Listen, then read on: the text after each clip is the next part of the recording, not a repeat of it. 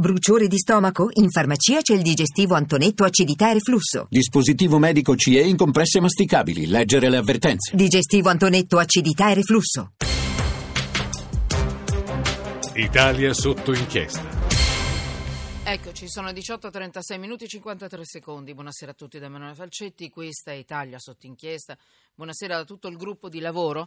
Anzi, vorrei leggere subito, ehm, ricordare subito i nomi del gruppo di lavoro, perché probabilmente per questa sera abbiamo una chiusura un po' particolare, un po' diversa. Per questa puntata in redazione Michela Ferrante, Alessandro Allegra, Valeria Donofrio, Francesca Mechelli. In regia Anna Posillipo, il nostro tecnico è Tommaso Margiotta e poi darò la linea al GR1 con Lucrezia Scardini.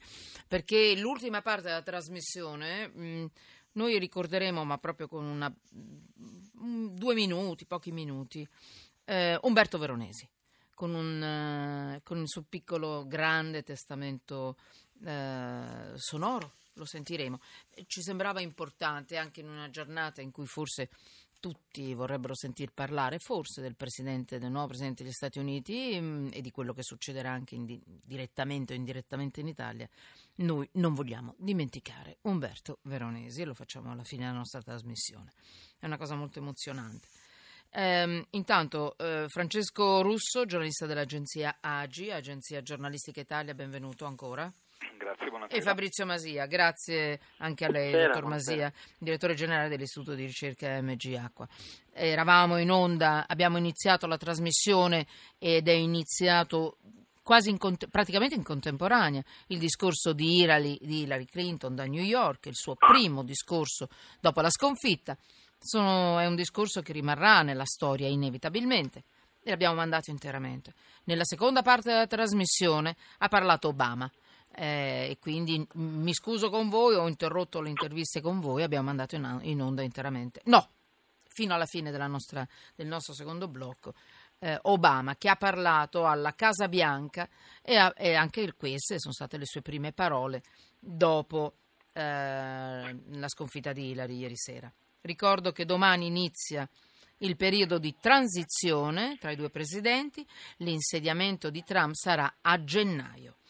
Arrivano, sono arrivati tantissimi messaggi, spero, spero di riuscire a leggerne ancora qualcuno. Intanto, nel frattempo, siamo in collegamento su Periscope, la radio che, si, che potete anche seguire con le immagini del dietro le quinte tramite Twitter, 335-699-2949 sms, Twitter, chiocciola sotto inchiesta. Allora, in una battuta, Francesco Russo, perché tu hai fatto un'inchiesta sui sondaggi, perché i sondaggi sbagliano spesso, a volte, troppo spesso.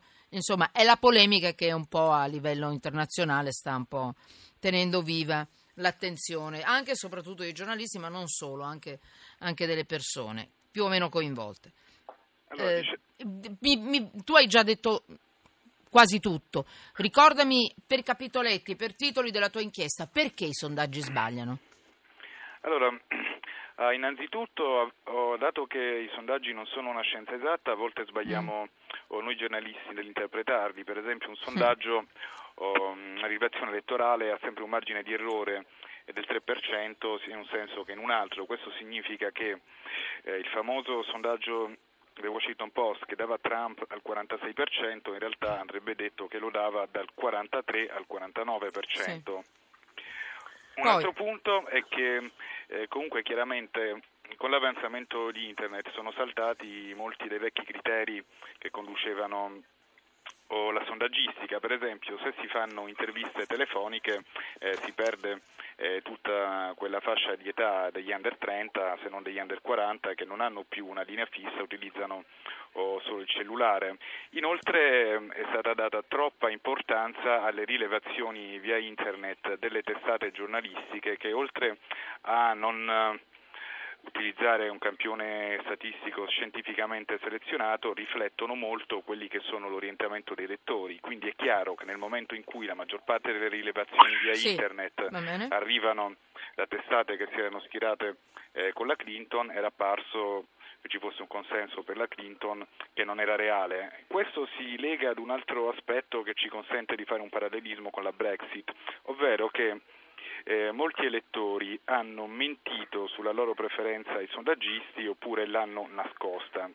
Questo perché? Perché comunque sia votare per il Leave che votare per Donald Trump era percepito come poco politicamente corretto, poco socialmente accettabile e quindi in questo caso non si esprimeva la propria preferenza reale. Poi un'ultima questione molto importante da sottolineare è quella degli indecisi per, o degli astensionisti, un po' perché gli astensionisti eh. di lungo corso dopo un po' escono dal radar dei mh, sondaggi, Vabbè, un po' perché... Mh, le bugie le hai già dette, scusami perché a un certo punto ho perso sì, una sì, parola, sì. le bugie dei, degli intervistati, insomma, diciamo così.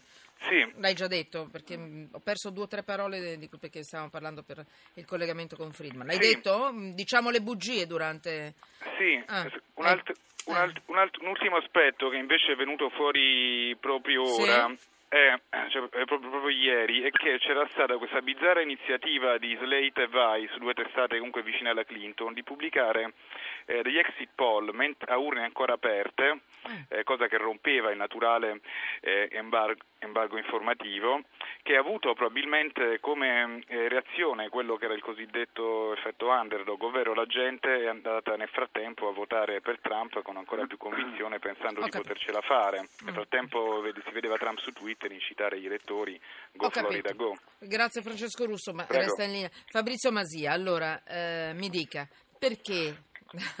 perché Parto con, le obiez- Eh, parto con le obiezioni o obiezioni. faccio un commento generale? Faccia quello che le No. pare, basta che ci fa No, no. capire come mai a volte No, i sondaggi no, devo dire sbagliano. alcune cose secondo me abbastanza importanti, no? Perché la nostra categoria sa che Woody Allen diceva non dite che faccio il sondaggista, dite che faccio un pi- il pianista in un bordello, questa era la battuta di Woody È molto Allen. carina. Per cui insomma la categoria non è esattamente Mm. amata, ma per Neanche quella dei giornalisti, non si preoccupi. Ecco, ma forse noi ancora di più. Siamo un po' come gli arbitri di calcio. Quando un sondaggista eh, fa ehm, un campionato di 30 rilevazioni, per esempio, e ne imbrocca 29, tutti si ricorderanno la trentesima sbagliata, cioè l'arbitro- il calcio di rigore non visto. Quindi è chiaramente un mestiere che di per sé ha delle insidie. Se fai bene va tutto bene, non si nota praticamente. Se una volta non arrivi vicino al risultato, diciamo che vieni in qualche modo eh, flagellato, ma mm, va bene. Primo aspetto. Secondo aspetto, la teoria della menzogna è un falso, perché se diciamo che le persone che accettano un'intervista dicono una menzogna, diciamo sostanzialmente che quella menzogna per inficiare il risultato si concentra solo su un partito, su due partiti. La menzogna, secondo me, se esiste, si distribuisce proporzionalmente tra i vari partiti e quindi alla fine non incide nella lettura del risultato. Quindi la teoria Mm, della menzogna, mm. dal mio punto di vista, è un falso. Eh, Fabrizio invece- Masia, lei lo sa meglio di me che a volte si mente durante i sondaggi, nel corso di un'intervista, perché si tende a fare una figura migliore di quella che si è. Se lei chiede a uno, lei lo segue il nudo, la trasmissione eh, sul sesso, le dirà di no, perché vuol fare bella figura, che vede Non quella dubbio, dell'arte.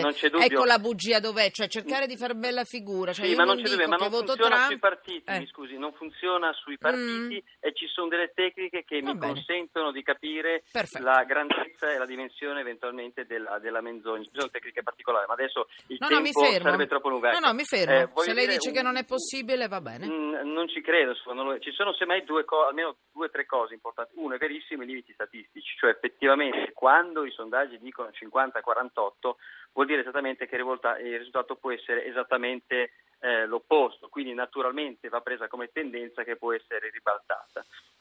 È vero, semmai la logica, altre due logiche. La prima è indecisa, non c'è dubbio che nessuno considera mai, ma alla fine potrebbero sbloccarsi soprattutto all'ultimo momento, quindi noi anche grazie a una certa stabilità politica degli ultimi anni qui in Italia, se avete notato negli ultimi tre anni le cose sono andate molto molto bene, ehm, perché abbiamo diciamo, osservato anche i fenomeni sociali sottostanti a questi indecisi, abbiamo saputo interpretarli. È vero che però c'è un parametro che è imponderabile, questo parametro si chiama il rifiuto, cioè, Cioè? quando noi facciamo un'intervista, che sia al telefono, che sia online o che sia anche all'uscita dei seggi, alcuni Va bene. accettano l'intervista, altri la rifiutano. Ecco, noi mai sapremo se chi ha rifiutato l'intervista voterà come quelli che hanno accettato l'intervista, perché non c'è Vabbè. nessun parametro che mi consente di cifrarlo. Ergo c'è un fattore imponderabile.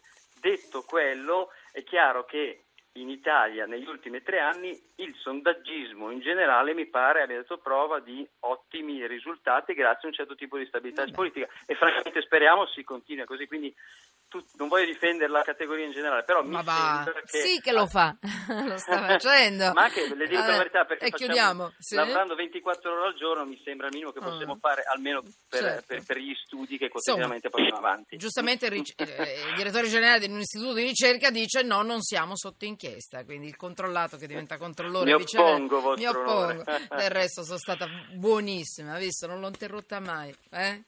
Allora, Grazie, arrivederci. la ringrazio tantissimo. Buona buon lavoro Masia. Francesco Russo, buon lavoro anche a te. eh. Complimenti. Grazie, eh. arrivederci. Complimenti. A meno che tu non abbia qualcosa da aggiungere, ma Masia è già andato via e non si può difendere. Ah, no, Mm. mi sembra Tutto bene. detto Va bene. sufficiente. Va bene. Grazie.